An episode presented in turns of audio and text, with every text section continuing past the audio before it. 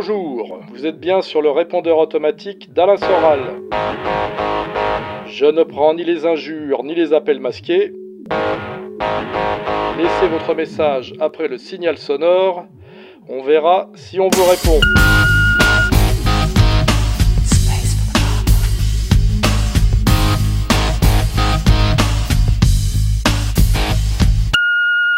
Bonjour Alain Soral, je voulais savoir si tu avais des conseils à donner aux Juifs pour qu'ils aient une meilleure image auprès des nations. Merci, au revoir. Bah, c'est une question, je dirais, euh, simple et, carrée. Hein. Bah, la réponse est, aussi évidente euh, qu'ils rejoignent euh, et qu'ils acceptent enfin le Christ. Hein. Je pense que tout le problème vient de là. Hein. C'est le Christ leur a proposé de rejoindre fraternellement les nations en partageant l'élection et en renonçant à leur à leur, euh, comment dirais-je, à leur destin transitoire d'avant-garde, hein, c'est-à-dire ce qui était l'ancienne alliance. Et je pense que si ils avaient accepté le Christ et accepté la nouvelle alliance, ils se seraient euh, fondus dans les nations, ce qui pour eux d'ailleurs est un drame, mais en réalité ça s'appelle l'amour universel, et tous les problèmes euh, disparaîtraient avec et immédiatement. Alors que, en voulant se maintenir comme nation au-dessus des nations avec un destin manifeste de domination, en plus par des moyens toujours euh, triangulaires, indirects, euh, qui peuvent être donc ressentis comme euh, profondément pervers, euh, les mêmes causes entraînant les mêmes effets, eh ben on est euh, inévitablement sur des cycles et des alternances de peuple élu, peuple maudit, élection, dérélection, ce qui se passe dans l'histoire quand on a l'honnêteté de l'analyser correctement depuis la fuite d'Égypte, et que d'ailleurs des, des, juifs instruits et honnêtes comme Bernard Lazare ont parfaitement décrit dans, dans un livre d'ailleurs que nous rééditons, que j'ai préfacé, qui s'appelle L'antisémitisme son histoire et ses causes. Je crois qu'il y a aussi Israël Shahak. Enfin, contrairement à ce qu'on croit, pas mal de, je dirais, de juifs d'élite euh, ont été capables d'une auto-analyse, d'un retour sur eux-mêmes et ont parfaitement fait cette analyse euh, que je ne fais que, reprendre, qui est de dire que le problème que rencontrait cette, cette communauté de façon récurrente était lié quand même à sa position fondamentale par rapport au reste de l'humanité et que je dirais c'est assez facile à comprendre quoi. Hein Mais ce qui est étrange d'ailleurs, c'est que beaucoup de gens de cette communauté refusent de le comprendre et malheureusement beaucoup de gens qui sont soi-disant issus de la chrétienté font semblant de ne pas comprendre, alors qu'en réalité euh, toute l'histoire euh, est là pour nous aider à comprendre. Hein voilà, je peux pas, je peux pas être, euh, être plus précis et plus clair. Bonjour Monsieur Soral, voilà, je vous appelle par rapport au futur vaccin euh, du coronavirus. Euh, je voulais savoir euh, bah, quel, est, votre avis là-dessus et surtout si vous pensez qu'il nous sera rendu obligatoire. Voilà, bonne soirée à vous et à très bientôt. Bah, je crois qu'il faut comprendre ce vaccin comme faisant partie d'un processus et d'un calendrier. Hein.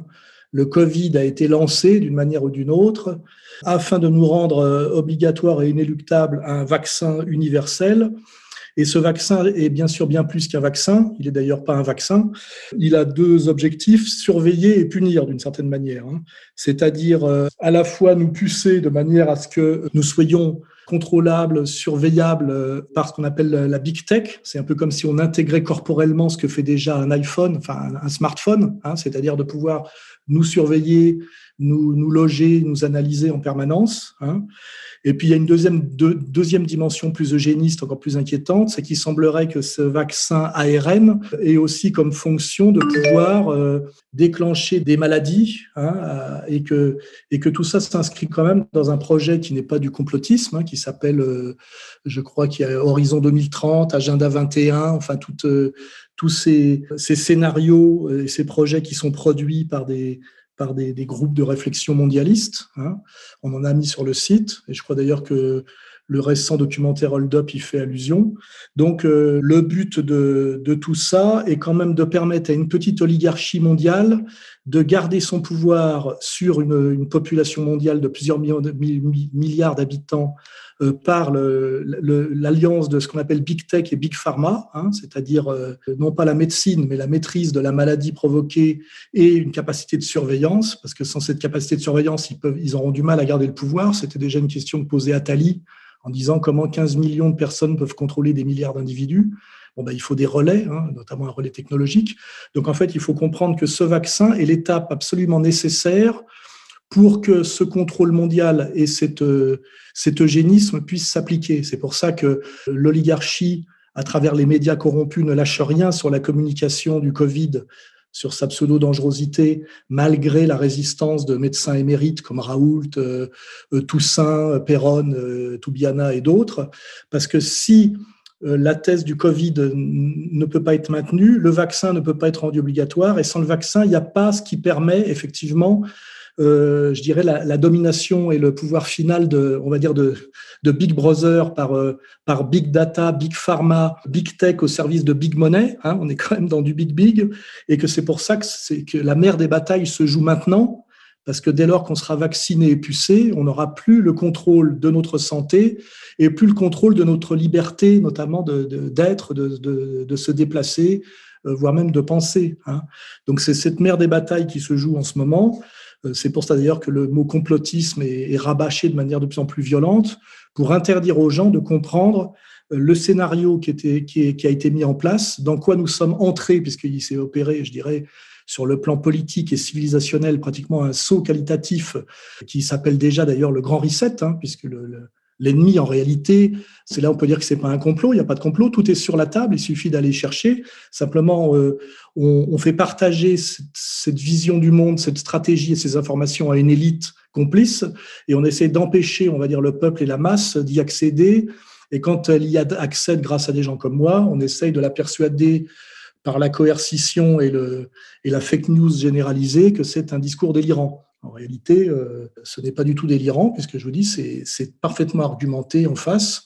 Euh, il suffit de regarder les déclarations des uns des autres et puis d'être capable de lire en anglais les projets euh, pondus par la Fondation Rockefeller, par ce qui se dit à Davos, etc., etc. Hein, voilà. Donc, donc ce vaccin est bien plus qu'un vaccin. Je pense qu'on peut on peut l'apparenter à, ce qui est dit dans l'Apocalypse de Saint Jean du, signe de la bête. On pensait que le signe de la bête, c'était le code barre, et en fait, non, le, visiblement, le signe de la bête, ce qui est dit dans l'Apocalypse de Jean, ce serait ce vaccin euh, nanopuçage qui permettrait effectivement un contrôle, euh, je dirais, terminal sur l'humanité et un contrôle malveillant. Hein, voilà, puisque je vous dis, euh, ça rappelle le, ce fameux ouvrage euh, d'un des, penseurs de la French Theory, euh, euh, Surveiller et punir. Ce vaccin est un moyen de surveiller et de punir et s'inscrit dans le calendrier du Grand Reset, qui est le moyen pour le nouvel ordre mondial de se maintenir et même de se renforcer malgré ces résultats catastrophiques par rapport à l'époque où il se présentait comme la mondialisation heureuse. Hein. Maintenant, c'est la mondialisation forcée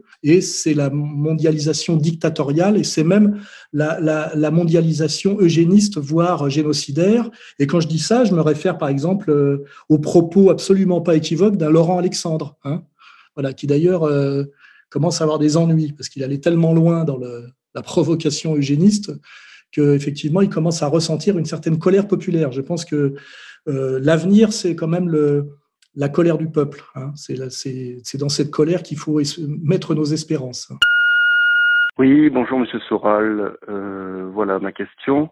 Euh, j'aurais souhaité savoir si vous envisagiez une future émission du type L'heure la plus sombre ou une émission euh, du type euh, Méridien Zéro, euh, voilà, pour débattre des, des faits d'actualité et autres sujets. Merci et force et courage à vous. Bah, très bonne question. Ça va me permettre de répondre par l'affirmative. Oui, nous allons lancer très prochainement, nous sommes déjà en train de la tester, une autre nouvelle grande émission qui s'appellera le Grand Reset d'ailleurs, et qui va se servir de la technologie, euh, je crois, c'est Zoom, enfin une technologie qui permet du, multiplex audiovisuel, hein, comme le, puisqu'il faut se servir de la technologie. Ça permettra à plusieurs intervenants d'intervenir à la fois de façon audio euh, et, euh, et à l'image pour, sur, les, sur, les, ordinateurs des uns et des autres. Hein, il y aura un animateur et des invités tournants, tous nos experts et nos amis performants dont nous sommes l'éditeur ou pas d'ailleurs. Je pense que vous pouvez deviner les noms assez facilement. Et normalement, c'est une émission qui serait euh, tous les dix jours et peut-être même après toutes les semaines et qui traiterait de façon globale et analytique et synthétique, puisque euh, de tous les sujets, parce que l'intérêt c'est de traiter de tous les sujets et après de voir comment euh, on peut articuler ces sujets pour produire une vision du monde et une, analyse projective, enfin de essayer de, parce que c'est quand même notre travail, de, de, comprendre vers quoi le pouvoir nous mène et de pouvoir euh, aider à le faire comprendre aux gens qui, eux, sont en permanence euh, matraqués par ces fabriques à fake news que sont devenus objectivement les médias mainstream, les médias dominants. On peut vérifier que ce sont des fabriques à fake news quand on voit le traitement politico-médiatique des élections américaines. J'ai vu là que la couverture de Paris Match euh, mettait le nouveau visage de l'Amérique avec la photo de Biden en couverture comme s'il était déjà élu, alors qu'il n'est pas déjà élu, c'est selon la loi américaine, et que, que, que ces mêmes médias passent sous silence la fraude gigantesque qui va sans doute leur valoir des ennuis. Donc on voit bien aujourd'hui qu'il euh, est absolument nécessaire qu'un média comme euh, Égalité Réconciliation fasse encore plus de travail face à la monstruosité qui est devenue le pouvoir menteur euh, politico-médiatique. Et donc, euh, cette nécessité va se traduire par cette émission qui arrive là, euh, de façon, enfin, dans les jours qui viennent, et qui va s'appeler Le Grand Reset. Bonjour Monsieur Soral, je m'appelle Thibault. J'avais une petite question. On vous a souvent décrit comme quelqu'un de très violent dans votre vie, notamment quand vous étiez plus jeune. Je voudrais savoir si quel rapport vous entretenez avec la violence, comment vous la percevez, et est-ce que pour vous la violence est-ce que c'est un, un, moyen ou alors c'est, comme vous disiez, c'est justement une conséquence que vous ne, que vous ne contrôliez pas forcément Bref, je voulais savoir ce que vous en pensiez, qu'est-ce que vous pensez de la violence en, en grands termes et aussi vous féliciter pour le combat que vous menez. Voilà, bon courage et force et honneur à vous. Alors euh, déjà, de dire que je, suis quelqu'un de très violent, euh, c'est assez faux. Disons que je suis plus violent que ce que sont devenus les, les, intervenants médiatiques de la nouvelle génération, parce que je suis issu d'une génération où il y avait encore euh, un père, je dirais, près 68 arts qui, qui donnait des corrections physiques. Il y avait même des corrections physiques quand j'étais à la petite école, je me rappelle, euh, à l'école, hein, il y avait ça.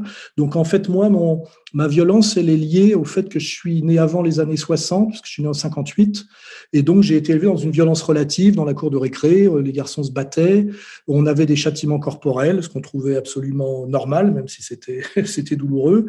Et, euh, et j'ai aussi été confronté à une violence paternelle assez importante. Donc je suis né dans un monde, on va dire relativement violent, comme le monde l'a toujours été, et rapidement s'est posé euh, la question à moi quand je me suis trouvé seul, tout seul à Paris à 18 ans, eh ben de gérer la violence extérieure, de gérer la colère, enfin sans doute la violence que j'avais en moi. Et je me suis mis très tôt à la, au sport de combat, donc à la boxe, euh, boxe anglaise, boxe française d'abord, puis boxe anglaise. Et, euh, et par ce fait, et puis par le fait aussi que j'étais dans un milieu un peu marginal, j'étais euh, enfin violent comme le sont les gens de, qui ont mon genre de parcours.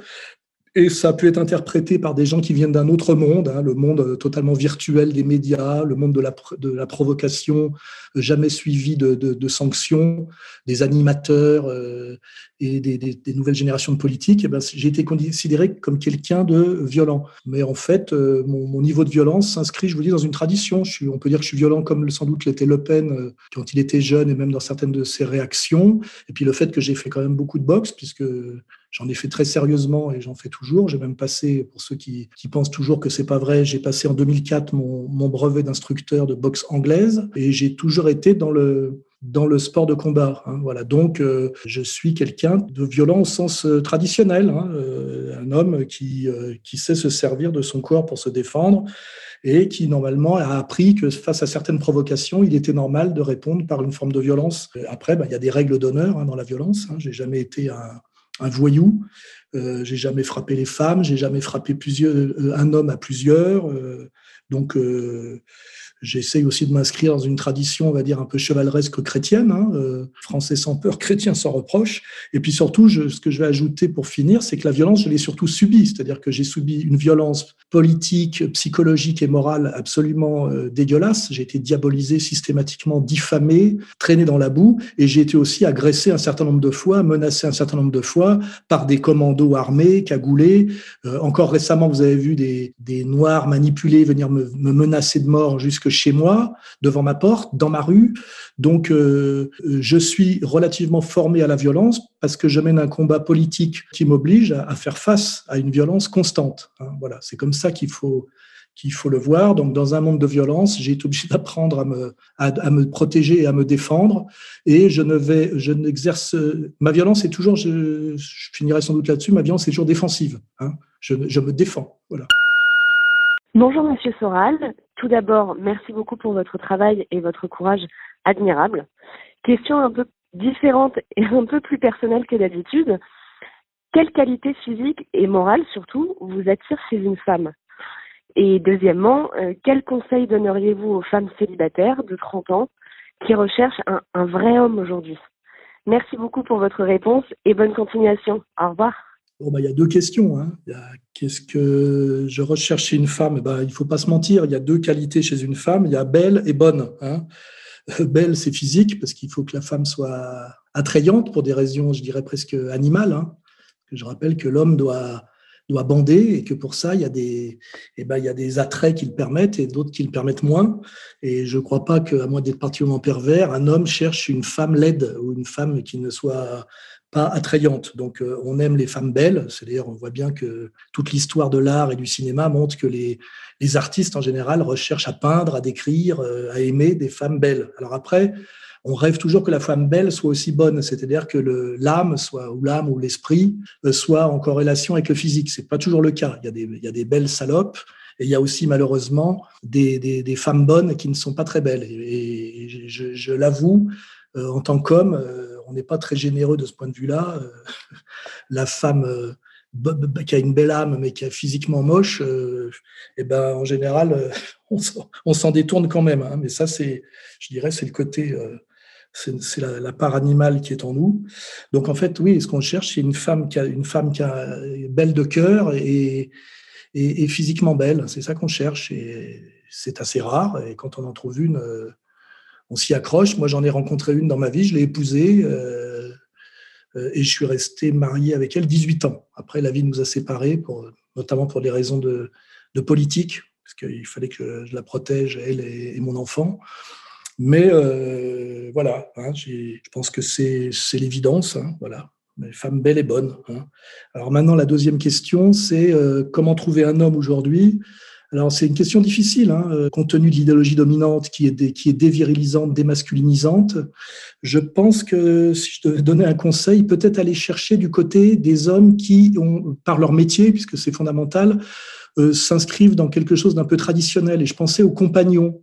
J'avais regardé un documentaire sur les compagnons du Tour de France qui étaient tailleurs de pierre et d'un seul coup, on voyait des vrais hommes avec un beau regard, un physique. Euh, et je me dis, euh, c'est peut-être par les filières professionnelles. Je pense qu'un dès qu'on est chez un, salarié du tertiaire, on est forcément chez un sous-homme, hein, d'une manière ou d'une autre, parce que ce sont des métiers qui, dévirilisent à tous les niveaux, hein, physiquement et psychologiquement. Et donc, aller, alors je dirais peut-être pas aller jusque voir chez les agriculteurs euh, de moyenne montagne, bien qu'un berger, ça peut avoir du charme, mais euh, euh, notamment chez les, métiers physiques à savoir-faire, hein, notamment le, les compagnons, charpentiers, euh, menuisier, tailleur de pierre, et peut-être que là, il y a des hommes euh, qui d'ailleurs ne sont pas très valorisés par le monde médiatique, hein, parce qu'on donne plutôt la parole à des acteurs et des chanteurs plutôt qu'à des gens comme ça. C'est d'ailleurs une vraie question de fond. Pourquoi un acteur et un chanteur auraient quelque chose d'intéressant à dire sur la politique ou sur l'humanité, alors qu'en général, ce sont des hommes que j'ai bien connus qui passent leur temps à attendre qu'on les prenne, hein, ce qui est quand même la définition du sodomite, hein, et qui sont prêts à faire beaucoup de concessions pour qu'on les prenne en plus. Hein. Donc, il euh, faut se poser la question de, savoir pourquoi une société demande l'avis de gens qui sont en réalité et qui étaient considérés dans les sociétés traditionnelles comme en bas de l'échelle, puisque je rappelle que euh, encore sous la monarchie, euh, euh, les, acteurs, même si c'était des célébrités, étaient enterrés de nuit et pas religieusement. Hein. On se pose toutes ces questions. Donc, je dis à cette jeune femme, euh, bon, bah, d'abord que je suis divorcé, hein, donc je suis célibataire en ce moment, et puis deuxièmement qu'elle aille voir du côté des compagnons. Voilà. Et puis après, elle m'en donnera des nouvelles. Bonjour Alain. Tout d'abord, je tenais à vous remercier sincèrement pour votre travail et, votre engagement. Vous êtes le patriote préféré des Français. De tous les Français, je ne sais pas, mais le mien, c'est sûr. Je voulais simplement vous consulter pour avoir votre avis sur Florian Philippot, qui je trouve euh, en cette période nauséabonde est le seul qui politiquement correspond à mes idées. Je voulais aussi avoir votre avis sur le fait qu'il soit médiatiquement visible pour un, pour un dissident euh, entre, entre parenthèses hein, et ses chances aux prochaines élections. Je vous souhaite longue vie et bonne continuation. Au revoir. Voilà, il y a plusieurs questions. Pareil. Alors déjà, je veux dire, Philippot était pour moi, d'un point de vue du positionnement politique, celui qui était le plus proche euh, de, moi et, le plus proche de ce que je pensais être la bonne ligne pour le l'ex-Front National. Donc, euh, j'ai toujours été en, bonne harmonie intellectuelle et politique avec Philippot. D'ailleurs, euh, je lui avais offert dédicacé Comprendre l'Empire et j'ai remarqué aussi qu'il ne m'a jamais attaqué, même quand un type comme Valls lui suggérait de m'attaquer. Donc, il s'est toujours assez bien tenu avec moi et j'ai toujours trouvé que sa ligne sociale et, nationale était plutôt bonne. Après, ce qui me gênait chez lui, c'est son côté gay, c'est-à-dire qu'il soit gay. Bon, déjà, ça pouvait me, pas me gêner, mais surtout, il cooptait que des homosexuels. Et que Marine faisant la même chose, il n'y avait plus que ça. Voilà. Donc, c'était plutôt ça qui était gênant chez lui. Donc, plutôt quelque chose de psychologique, parce que politiquement, il était pas mal. De plus, je me rends compte que depuis qu'il est plus euh, euh, lié au Rassemblement national et depuis qu'il y a eu effectivement le, la politique du Covid, qui a changé beaucoup de choses, il est un de ceux qui a une ligne euh, la ligne la plus, la plus virulente et la plus respectable par rapport à cette énorme opération euh, dictatoriale. Ces interventions sont très bonnes. Euh, J'ai rien à, en retrancher, rien à, rien à en ajouter. Alors après, la question suivante, c'est pourquoi est-il dans les médias euh, alors qu'il c'est un dissident? Ce n'est pas un dissident, Philippot, c'est un opposant, ce qui n'est pas la même chose. C'est-à-dire que il fait partie de ce que, non pas ce qu'on pourrait appeler l'opposition contrôlée, mais l'opposition contrôlable. C'est-à-dire que tant qu'on donne la parole à un type comme Philippot, on la donne pas à Soral, et Philippot n'ira jamais euh, euh, aussi loin que moi dans la dénonciation de qui est au sommet de cette pyramide dictatoriale. On le sait très bien, enfin, l'ennemi c'est très bien qu'il n'osera pas aller jusque-là, en tout cas euh, pour l'instant. Il, ira peut-être euh, une fois que j'aurai fait moi le travail et que ce sera moins dangereux, comme les gens qui, rejoignaient Pétain en 40, une fois après la défaite. Hein. Mais ils n'auraient pas été sur une ligne de révolution nationale avant cette, ce, phénomène majeur. Hein. Voilà. Donc, euh, Philippot est sur une très bonne ligne. Il a un peu accès aux médias, ben, comme le méchant de service, parce qu'il vaut mieux donner la parole à un opposant contrôlable même si je ne le traite pas d'opposant contrôlé. Ça, c'est les opposants contrôlés, c'est encore autre chose. Hein. Euh, je pourrais donner d'autres noms. Il vaut mieux ça que donner la parole à des gens comme moi et que le stade d'après c'est voilà c'est moi quoi mais c'est mieux que rien et j'ai rien à en dire alors enfin j'ai rien de mal à en dire euh, parce que je je peux pas lui, lui exiger qu'il soit d'une même radicalité que moi puisque moi je suis obligé quand même de m'exiler et un type comme Rissen est en prison donc euh, Philippot, il est quand même chef d'un petit parti, il s'inscrit dans la légalité, euh, c'est un énarque, etc. Euh, etc. Hein. Alors après, sur les élections, est-ce qu'il a une chance pour les prochaines élections? Je dirais aucune. Aucune déjà par euh, un manque de charisme, à mon avis, et, deuxièmement, parce que de toute façon, les élections, on le, on le voit avec les élections américaines, et puis on peut le deviner avec le Covid, les élections seront soit annulées, soit reportées, soit truquées, ce qui revient au même. C'est-à-dire que le système démocratique a déjà été entièrement euh, trafiqué et je dirais annulé par l'oligarchie mondialiste. On le voit avec Trump, hein, il avait gagné, on essaye de lui voler les élections. J'espère d'ailleurs qu'il va réussir à, inverser la tendance et à punir, parce que d'ailleurs, grâce à ça, on se rend compte aussi que euh, sans doute Macron était notre, déjà notre Biden. Hein. Je pense que ces machines à voter sont, sont euh, qu'on est en train de, découvrir et d'analyser de, correctement elles sont déjà, étaient déjà en vigueur en France et on est déjà sorti en France depuis Macron de la, de la, enfin des, élections démocratiques. On est dans le, le, vol électoral euh, organisé. Donc, euh, pour finir sur le sujet, je pense que soit les élections sont, reportées euh, sous prétexte de risque de, cluster, soit elles seront purement et simplement annulées avec un, espèce de gouvernement de salut public justifié par euh, le terrorisme islamique organisé, le virus fabriqué et tout ce qui va, et puis peut-être même le réchauffement climatique, pourquoi pas, tout ce qui va avec, et de toute façon de réfléchir en termes d'élections, comme Marine y croit encore, en pensant que si elle fait le maximum de concessions, on finira par lui laisser accéder à la présidence. C'est des gens qui, je le dis à mon avis, ont, un coup de retard sur le sur l'histoire. On est passé dans autre chose. Hein. C'est la démocratie, c'est fini. On le voit aux États-Unis.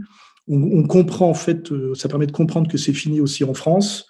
Et donc, euh, dans ce, dans cette, dans ce contexte-là, Philippot n'a strictement aucune chance, pour toutes les raisons que j'ai dites, d'accéder jamais au pouvoir. Mais par contre, dans une période révolutionnaire, il peut effectivement rejoindre rejoindre la révolution. il y aurait toute sa place parce qu'il a quand même une culture, une faconde et, euh, visiblement d'ailleurs un engagement euh, moral, parce que je pense qu'il fait pas ça par calcul, hein. je pense qu'il a réellement une motivation profonde. Je pense que dans une période de révolutionnaire, il aurait effectivement toute sa place et moi, je serais pas du tout choqué de combattre, à, de combattre à ses côtés. Voilà, je finirai là-dessus. Euh, bonjour, monsieur Soral. Euh, alors voilà, vous êtes euh, sur une ligne euh, gauche du travail, droite des valeurs. Alors là, j'aurais une question plutôt sur la gauche du travail.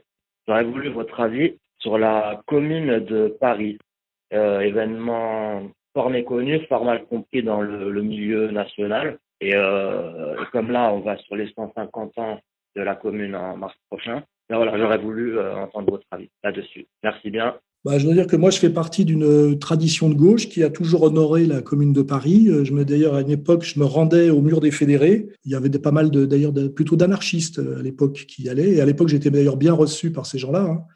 Euh, je vous parle de la fin des années 80. Et j'ai toujours rappelé que la Commune de Paris avait été quand même un sursaut d'honneur. Donc là, il n'y a pas que la gauche du travail, il y a aussi la droite des valeurs, puisqu'en fait, ça démarre du peuple de Paris qui, après la défaite ignominieuse face à la Prusse, euh, refuse de désarmer, de désarmer Paris en rendant ses canons, et euh, ce qui provoque un début d'insurrection. Je rappelle que cette insurrection est, réprimée dans le sang par ce qu'on appelle les Versaillais. D'ailleurs, un, ancien type de gauche rallié à la droite, hein, comme souvent, qui, euh, qui, je crois, qui est Monsieur Thiers, hein, et que cette, cette répression sanglante, qui a d'ailleurs donné lieu à la semaine sanglante, c'est 20 000 morts en quelques jours, alors qu'on nous parle toujours des 17 000 guillotinés de la, terreur euh, soi-disant robespierriste. Donc ça veut dire qu'il y a des morts qui valent plus cher que d'autres. Hein. Euh, J'ai toujours mis les deux, les deux chiffres en comparaison. Hein. 20 000 fédérés euh, assassinés en une semaine, c'est rien, c'est une opération de police. 17 000 guillotinés en neuf mois pour des raisons de salut public. Et ben là, ça, ça, ça s'appelle, euh, je sais pas quoi, l'horreur, le totalitarisme euh, et toutes ces sortes de choses. Donc moi, j'honore systématiquement la commune. Hein, et je vous dis comme un moment de sursaut de dignité, de virilité du peuple du travail de Paris. Je rappelle d'ailleurs que ceux qui n'ont pas été tués pendant la semaine sanglante ont été déportés en, souvent en Nouvelle-Calédonie et que souvent d'ailleurs les, les, caldoches aujourd'hui qu'on oppose aux Kanaks comme des vilains, euh, des vilains bourgeois blancs sont les descendants de ces déportés de la commune. Donc comme quoi il faut avoir un peu de culture historique et se méfier toujours des oppositions binaires euh, sans aucun recul. Hein, voilà. Donc ça me permettra aussi de, de rendre un petit hommage aux aux, caldoches euh, dont la vie n'est pas toujours facile euh, à cause de la, comment dirais-je, de l'idéologie dominante gauchiste, hein, qui est quand même euh, le pire cancer que nous ayons à subir aujourd'hui et qui d'ailleurs est la conséquence d'un autre cancer dont parler vous mène en prison. Bonjour Monsieur Soral, je suis Bernard Antoine. Je constate qu'en France, l'État a laissé Charlie Hebdo s'attaquer à deux religions que sont le catholicisme et l'islam. De ce qu'il nous est dit, l'attentat de Charlie Hebdo est dû à la caricature de Mahomet et il y a quelques jours, un prof aurait été assassiné pour avoir, fait usage de la même caricature. Les agents du système euh, permettent l'appel à la haine en laissant diffuser ce type de, de dessin. Que pensez-vous de la mascarade de l'hommage national et de toute la pitrerie organisée suite au décès de ce professeur? Je vous remercie par avance de votre réponse. Ben, je dirais simplement que j'en pense la même chose que vous et pour les mêmes raisons. Il ne faut pas être grand clair pour comprendre que tout ça s'inscrit dans une politique euh, néoconservatrice à la française, une stratégie de choc de civilisation. Et la bonne question à poser, c'est à qui profite le crime? Qui bénéficie de cette ligne qui pousse à l'affrontement les Français en colère et les musulmans manipulés, eh ben, toujours les mêmes. Hein. Il suffit de poser la question à Eric Zemmour, il y répondra encore mieux que moi. Voilà, donc il faut toujours se poser la question de à qui profite une stratégie de l'attention et aussi que une guerre civile est toujours voulue par un tiers et est toujours en défaveur, comment dirais-je, de, de, de, l'État où elle, où elle s'exerce. Il suffit de se rappeler de ce qu'a de qu'a donné la guerre civile libanaise, de ce qu'a donné la guerre civile yougoslave, et voir d'ailleurs que derrière, c'était à peu près les mêmes hein, qui ont poussé à, cette, à ce chaos. Voilà. Alors après, je pourrais rajouter que euh, ce monsieur Paty, euh, c'est triste parce que finalement, il a exécuté des ordres en tant que bon euh, laïcard de gauche qui consistait quand même à montrer euh, un dessin d'un religieux qui est considéré comme le, plus grand prophète d'une religion à quatre pattes avec une étoile dans le cul, à des gosses de 13 ans. Donc déjà, moi, j'aurais pas apprécié, même en étant catholique. Hein, euh, je vois pas, j'aurais pas apprécié. S'il voulait euh, parler de liberté d'expression en classe, il avait d'autres sujets bien plus euh, pertinents, qui étaient de parler de la liberté d'expression de Dieudonné ou de la mienne, hein, qui sont bafouées systématiquement, et plus encore de celle de, du professeur Robert Forisson, qui a subi une vie de martyr pour essayer d'amener simplement les preuves ou les, démonstrations de ce qui euh, pensait être une vision plus circonstanciée de l'histoire récente. Hein, voilà. Donc ce monsieur Paty, euh, je suis de le dire, mais était, ce qu'on appelle un idiot utile. Hein. Euh, il a été sacrifié. Alors après, moi, j'ai pas vu. j'ai rien vu comme à chaque fois. Hein. On nous montre, on nous exhibe vaguement une tête qu'il est interdit de montrer d'ailleurs. Hein. on n'a pas vu le corps, on n'a pas vu le disparu. L'assassin, comme par hasard, a été abattu immédiatement, alors qu'on aurait pu le prendre vivant et le faire parler. Donc ça ressemble quand même toujours à ces mêmes opérations qui sentent beaucoup les services, hein, c'est-à-dire l'État profond français et derrière, j'ose le dire, le Mossad. Hein. Euh, voilà. On ne voit jamais les corps, les assassins sont jamais pris vivants, et on nous demande de prendre pour argent comptant une version officielle qui est systématiquement s'inscrit dans un scénario de choc de civilisation violent qui permet derrière euh, une modification de la loi, une augmentation de la, comment dirais de la, de, la, dictature et toujours au service des mêmes. Hein. Il suffit de voir en ce moment ce qui se passe dans les, les propositions de loi qui sont faites d'ailleurs par le, le, le, nouveau ministre de la Justice, euh, Monsieur Dupont, dit Dupont-Moretti, hein, qui, euh, si on travaille sur son dossier en ce moment. Hein. Lui, on pourrait presque se demander, quand on voit ses liaisons notamment avec un certain milieu marseillais, si in fine sa place ne serait pas plutôt en prison. Hein, voilà, mais il y en a d'autres hein, comme lui. Voilà. Donc euh, effectivement, euh, j'en pense la même chose que vous. Euh, tout ça est de la manipulation sordide avec des gens qui sont sacrifiés parce qu'ils ont été des idiots utiles, des gens qui poussent à la guerre civile pour maintenir leur domination illégitime sur le pays. Et je le dis, tout ça finira mal. Hein, et, tout ça d'ailleurs a toujours mal fini. Je suis étonné que ces gens qui prétendent avoir une très longue mémoire et ne soient pas capables de faire une analyse objective de leur longue histoire. Hein voilà, ça rejoint un peu la, la première question qui m'a été posée. Et j'espère, moi, que triomphera enfin la vérité et le bien. Et c'est quand même à ça que je travaille. Et c'est pour ça que j'ai tous mes ennuis. C'est parce que par rapport à ce, ce cloaque de mensonges et de violences indirectes, hein, qui est la violence la plus dégueulasse, Hein, la violence sans noblesse, hein, la violence euh, anti-chevaleresque, la violence triangulaire, dont parle très bien d'ailleurs Otto Weininger. Hein. Euh, j'espère, euh, j'espère qu'un jour on me remerciera d'avoir mené ce, travail, travail de, travail de vérité, travail pour le vrai et le bien. voilà, c'est quand même ce qui me motive en, dernière instance. Bonsoir Monsieur Soral, je suis Bernard Antoine et je vous félicite pour le combat que vous menez afin d'informer les populations de la situation qui se déroule dans le pays. J'ai une question à propos du coronavirus et j'aimerais que vous nous expliquiez à quoi va servir le coronavirus quant à l'élection présidentielle de 2022. Est-ce que ce coronavirus va permettre à l'oligarchie d'utiliser des moyens de vote euh, électronique, ce qui permettrait d'avoir une fraude massive?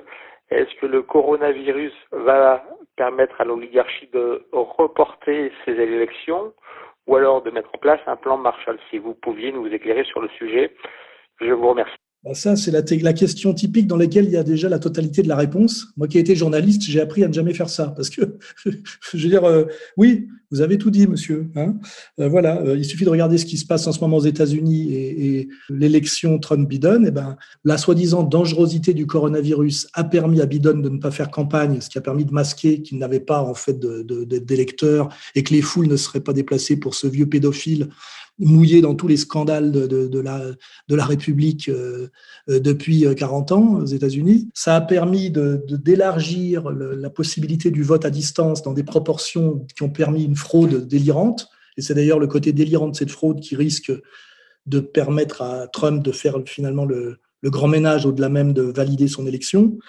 donc on voit bien que le, ce qui se passe aux États-Unis est souvent l'avant-garde de ce qui va se passer ensuite en France, enfin en tout cas depuis le XXe siècle. Hein. Avant, c'était plutôt nous l'avant-garde du monde, mais on a cessé de l'être depuis un bon moment. donc effectivement, le, le, Covid va servir à tout ça, à retarder l'élection pour maintenir, on va dire, un gouvernement de salut public qui est déjà en place au nom de l'état d'urgence sanitaire hein, et qui, ne fait que se prolonger et se renouveler puisqu'on est encore dedans. Donc, euh, repousser l'élection, supprimer l'élection et puis sinon truquer l'élection, effectivement, par le vote, euh, le vote à distance généralisé. On est en train de découvrir d'ailleurs, grâce au travail que font les équipes de Trump, que les machines qui ont permis de frauder aux États-Unis, eh ben, euh, elles ont déjà servi en France et qu'elles ont sans doute permis l'élection de Macron.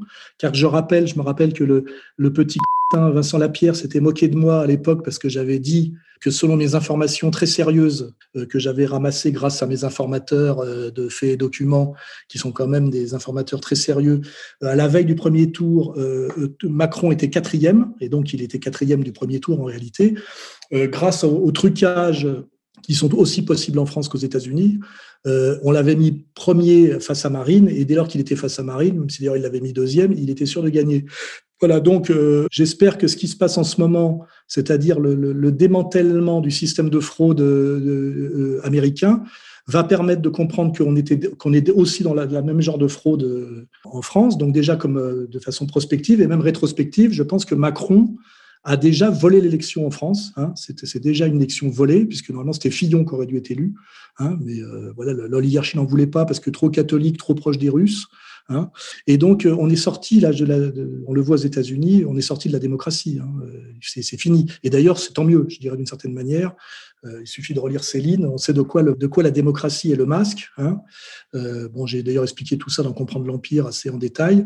Donc euh, maintenant, c'est de savoir si, il va, le, le, étant donné que le grand reset va avoir lieu, eh ben, il va falloir savoir si c'est le grand reset de l'oligarchie ou le grand reset des, patriotes, hein, demain la gouvernance globale ou la révolte des nations. Et moi, ce grand reset, je l'appelle, euh, comme j'aime bien parler français, le grand ménage. Donc, donc là, on l'avenir, c'est grand reset ou grand ménage. Et moi, je travaille avec mes maigres, mes maigres moyens à ce que ce soit le triomphe final du grand ménage. Hein, ce qui d'ailleurs nous, nous rapproche pas mal de, comment dirais-je, de l'eschatologie euh, monothéiste. Hein. Voilà, c'est un peu ce, grand ménage euh, pourrait avoir un rapport avec l'apocalypse de Jean. On arrive peut-être à quelque chose qui, pour les religieux, s'appelle la fin des temps, qui d'ailleurs n'est pas la fin de tous les temps, mais la fin d'une séquence, d'une séquence historique. Hein. On arrive au bout du bout, là, et tant mieux. on va vivre des choses dangereuses, mais intenses. Et finalement, un homme, tel, un vrai homme, on en parlait tout à l'heure, doit rêver d'une vie sérieuse et intense. Hein. Euh, la vie de parasitisme et de loisir, c'est pour les sous-hommes. Bonsoir Monsieur Soral, votre avis m'intéresse. J'ai 32 ans. Ma mère, qui a à peu près votre âge, m'a fait lire entre autres euh, Laborie, Céline, Musil, etc. J'ai lu suffisamment d'auteurs importants pour me faire une idée, en plus de ma, mon expérience personnelle. Ma question simplement est la suivante. Comment pourriez-vous expliquer que les gens mauvais et même excessivement mauvais, et vous comprendrez bien de qui je parle, et qui font autant de mal, acceptent autant de compromis et commettent autant de mensonges, voire parfois de crimes, puissent vivre vieux, en bonne santé mentale et en bonne santé physique, là où moi-même, ou c'est-à-dire le commun des mortels, aurait déjà développé six maladies graves et trois infarctus. Voilà. Écoutez, merci pour votre avis et merci pour votre travail. Au revoir, Monsieur Soral. C'est une question dangereuse et très intéressante, sur laquelle je me suis d'ailleurs beaucoup penché, puisque j'ai eu moi-même affaire à des gens euh, qui avaient ce genre de fonctionnement, de rapport à l'autre, de rapport à la vérité, de rapport au mensonge, et j'ai toujours été très, très étonné et choqué de leur capacité à, à supporter tout ça euh, sans aucun problème, euh, je dirais, moral, euh, comment dirais-je, qui les aurait submergés. Hein, voilà. Et alors, j'ai trouvé quand même des réponses. Hein. Il y a déjà ce qu'on appelle la, le patriarcat matrilinéaire, c'est-à-dire ce qu'on peut appeler, nous, la mère abusive, le fait que la loi soit transmise par la mère et pas par le père rend cette loi inviolable dans l'esprit de, l'enfant, enfin surtout du petit garçon, et ça donne une espèce de certitude d'être dans la vérité et une confiance en soi qui ferme la porte, je dirais, à la, vraie, à la vraie loi, à la vraie loi critique, hein, qui normalement est transmise par le père. Donc il y a quand même la mère abusive, qui est en fait la conséquence de la matrilinéarité, permet en réalité une espèce de, d'hyper-narcissisme qui ne laisse pas passer la critique. En général, la critique, c'est le, le surmoi, c'est le, le, rapport du père au fils. Hein, voilà. Et donc, il faut bien, euh, il faut bien avoir euh, déjà euh, à l'idée que la mère abusive joue un rôle anesthésiant par rapport à la question morale et un, un, rôle, je dirais, de fascinatoire par rapport à l'hypernarcissisme. Hein. Et, après, et après, en plus, il y a toute une éducation qui va avec. Et alors là, bah, il y a le, terme très simple de l'élection. Quand euh, votre mère vous a persuadé que vous étiez le plus beau et qu'en plus vous vous inscrivez dans une communauté dont la religion, c'est-à-dire quelque chose qui est indiscutable aussi, hein, il y a l'inviolabilité de la mère, et l'indiscutabilité de la loi quand elle est quand c'est une loi sacrée, hein, une loi transcendante, qui vous dit que vous êtes euh, des élus avec un destin manifeste et que les autres ne sont là ne sont pour vous ne sont pas des autres, ce sont des marchepieds qui, sont, qui ont été mis sur votre chemin pour vous aider à vous élever et, et, et, et qu'il que le rapport de domination est, est un rapport normal. Hein, voilà.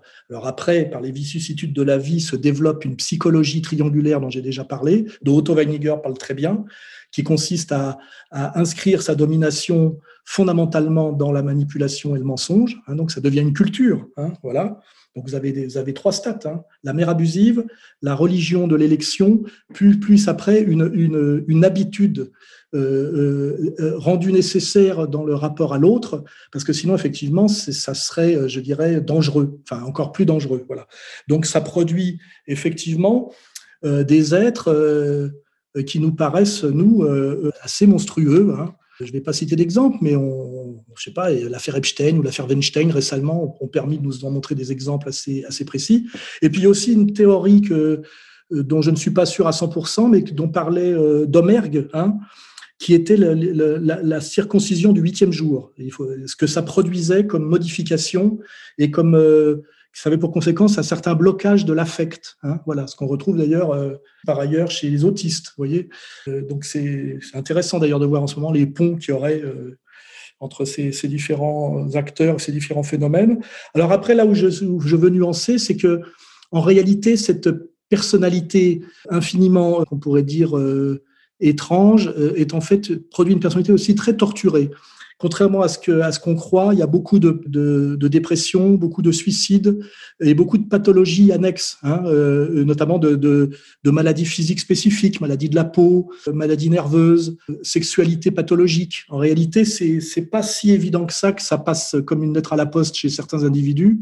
Je sais pas, il suffit de lire Kafka euh, pour comprendre effectivement qu'il n'y a pas que ça, peut produire d'un côté euh, le président Chamir ou le général Sharon, et puis de l'autre côté, ça peut produire euh, Kafka, ça peut produire, euh, ça produit Simone Veil. Hein. Je parle pas de la, de la, de l'avorteuse, hein. je parle de la grande philosophe. Vous voyez, c'est-à-dire que ça peut produire la conversion de la sœur de Bernard-Henri Lévy. C'est-à-dire qu'en réalité, tout ça est caché. En fait, il y a beaucoup, beaucoup de conversions, il y a beaucoup de gens qui quittent la communauté, il y a beaucoup de gens qui souffrent énormément de ce qu'ils sont obligés d'assumer comme, comme être collectif. Et c'est là qu'est l'espoir, hein, quand même. Mais évidemment, c'est caché, hein, c'est caché, puisqu'on est face à des gens qui, dont le, principe premier, pratiquement, est, la dissimulation. Hein, voilà. Donc, euh, l'espoir, il est quand même là. je dirais que ces, ces structurations-là en poupée russe produisent de la monstruosité, mais cette monstruosité n'est pas sans effet secondaire et euh, euh, beaucoup, beaucoup en souffrent. Et d'ailleurs, pour toujours être dans l'espoir et, être chrétien, euh, je tends la main, je le répète, aux gens qui souffrent de tout ça et qui aimeraient rejoindre bah, l'humanité du Christ. Hein. Voilà, la, porte leur a toujours été grande ouverte chez moi comme chez tous les chrétiens authentiques, et, et je renouvelle cette main tendue. Voilà.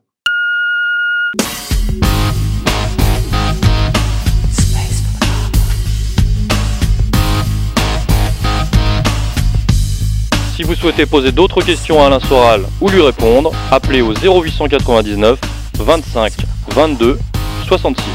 0899 25 22 66.